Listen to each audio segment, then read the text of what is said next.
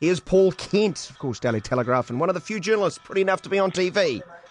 Paul Kent, good afternoon. Uh, good afternoon. I don't know if I quite agree with that, but uh, thanks for saying it all the same. Well, just take a compliment, mate. You know, just take it. I'll get backhanded Uh, later few, anyway. Few and far between. Journos must love the NRL.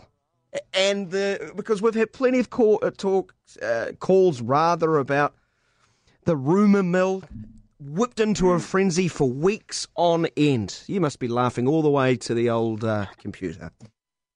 Yeah, look, I, th- I think it's actually a strength of the game. I know some people say they don't like talking about all this sort of stuff, and people can get a little bit over it, but that's the strength of rugby league because while we're, while ever we're talking about this, we're not talking about other sports, and I think that's something that rugby league is quite fortunate that it happens. Some of the sports over here, you know, you look at rugby for example, it's really st- struggling at the moment because there's just no interest. There's no what you, what we like to call water cooler talk. Nobody sits there and wonders what's going to happen to the Force or the Rebels or anything. It's all about where the NRL players are going. And uh, while it's not always preferable and coaches don't like it, it's something I think the game benefits by. Do you see it with, the amount of readership on, a particular type of story? I, I look at it in, in our form of uh, medium, the talkback variety, the X's and O's, dissecting the game. It doesn't get the mm. interest like it used to. It's issues. No. And no, player and- and pe- contracts pe- is a great one. Yeah, people always say to me, we should be talking about what happens on the field. And that's generally from people within the game. The truth of that is that that conversation becomes very dry and very boring very quickly because the fact is we not a lot of people can actually analyse a game to the point that it's now played at. And a lot of people, a lot of things are actually happening on the field that people aren't aware of because it's it's so intricate. And what we all can have an opinion on is whether Kieran Foran should leave the Warriors or whether James Tedesco should leave the Tigers and where will he go if he goes and what's the best fit and, and all those sorts of conversations. And yeah, we can keep keep pretending that the game is about what happens on the field, but more and more sport, television sport is, is entertainment now. It's not it's not pure sport any longer. It's entertainment. It's the best form of reality TV that we see, and uh, because of that, we're all allowed to have an opinion. We all can give our opinion. We're not always right, but it's it's fun to argue over it. Daily Telegraph's Paul Kent is with us here on Radio Sport. What I noticed at the beginning of the season, Paul, and I was sort of licking my chops, thinking if I was an NRL uh, boss and, and looking to recruit, my lord, there were some good halves. Yeah, It's an incredible market this year. Yeah, and that's all deliberate because all what all the managers did, thinking ahead some years back, is they all timed their players to come off contract this year because the new television deal started next year.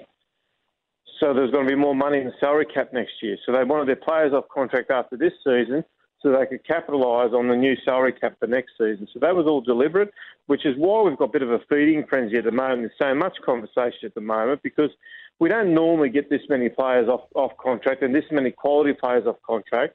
Uh, and then tie that in with a couple of rare examples like Cooper Cronk, what he's done, what's happened at the Tigers, what's happening with Kieran Foran, and it's just really overcooked the market at the moment. Now, that's not planned. It, it just eventually worked out that way.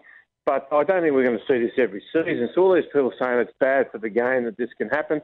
This is just this is a little bit of an El Nino effect. It's only once in a generation this sort of thing happens. Uh, Do you, uh, from your understanding, are the clubs fully aware how much the cap's likely to go up by? No, they've got no idea. Look, they've all been budgeting on between. Look, the the figure they've sort of budgeted around is about nine point three to nine point five. Some clubs have spent ten million dollars. Some clubs have already done all the recruitment for next year and have spent that much money. Uh, the NRL came out about three weeks ago and said that the cap was going to be more about eight point three. Now it won't be eight point three, but we don't know what the figure will be. For the first time, because the NRL's come in and lowballed the clubs uh, uh, with the salary cap, and because the NRL's also guaranteed the clubs that they will receive 100 in funding in the annual grant, 130% of whatever the salary cap is. So if the salary cap's 10 million, they'll get an extra 3 million on top of that to, to offset their costs. The clubs and the players are actually in, in sync for the first time ever on this agreement. They're both striving for it to be as big as possible because the higher the salary cap, the more clubs get to bank for themselves. Let's get to specifics. What do you know of Kieran Foran? Boy, there's a there's a fair bit of angst amongst our community here at Radio Sport today. Yeah, well, look, I can understand that, but I think it's also worth remembering when Kieran Foran went to the Warriors, he went there for under market value, and he said he would go there for a year and give himself a chance to, to basically get his market value back. He never said he was going to go there any longer than a year. He never promised anything like that, and he, the Warriors got him quite cheaply because of that.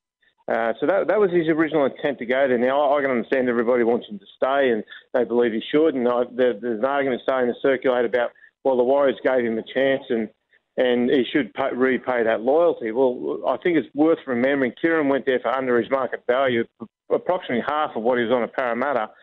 Uh, now that he's there and he, he's starting to play good football and has seen the worth of that, they obviously want to keep him. But Kieran always said that he'd go there for a year and then he'd come back to Sydney. That was his original comment, and, and I've never heard anything from that that has strayed from that. As you know, it's fluid. What's your gut telling you? Where does he land? Uh, I'm not quite sure, to be honest. I know there's, I would say there's four clubs now that are looking at him. Uh, they are Newcastle, Melbourne, Canterbury, and Cronulla. Um, obviously, in the Warriors want him to stay, but we've just no one really knows. There's too much to happen between here and when he makes his decision to have any certainty about what he will do. Clubs are still figuring out. They're trying to basically wrestle with what the salary cap they believe it'll be. Then from there, they figure out well how much money will we have to spend on him, and how will we form form the, the contract and the payments and all the rest of it. So it's too early to call where he'll end up, but it's certainly starting to cook up now. And I'd say within a three weeks to a month, we probably have an answer. But until then, I don't think we'll have much because there's a lot to go through until then. Uh, the noticeable name omitted from that list you gave us was the Warriors. So, uh, should they sit and wait, or is there an obvious target, an alternative you would tell them to go after now, Paul, as we wrap this up?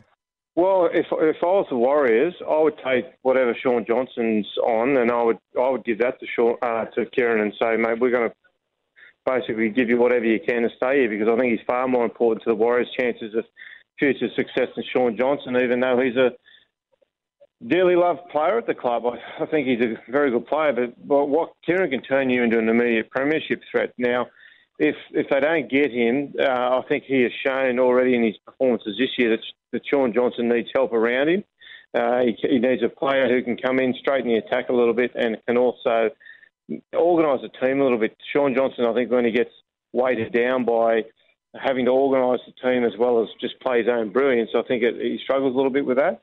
So I think that um, someone like Gareth Widdop, who suddenly was unwanted six weeks ago, is suddenly in popular demand now because, but he, he's showing what he can do at St George Illawarra. So I'd, I'd look at someone like him or. Uh, you know, you've got to find someone who can just basically steer you around the park and keep you honest. That, that's that's what the Warriors need more than anything. Somebody to just keep them in the game for the entire 80 minutes. And if they play the waiting game, they can end up with no one. Paul, really appreciate yeah. your time. Look forward to keep following your fine copy. Go well, sir. Pleasure.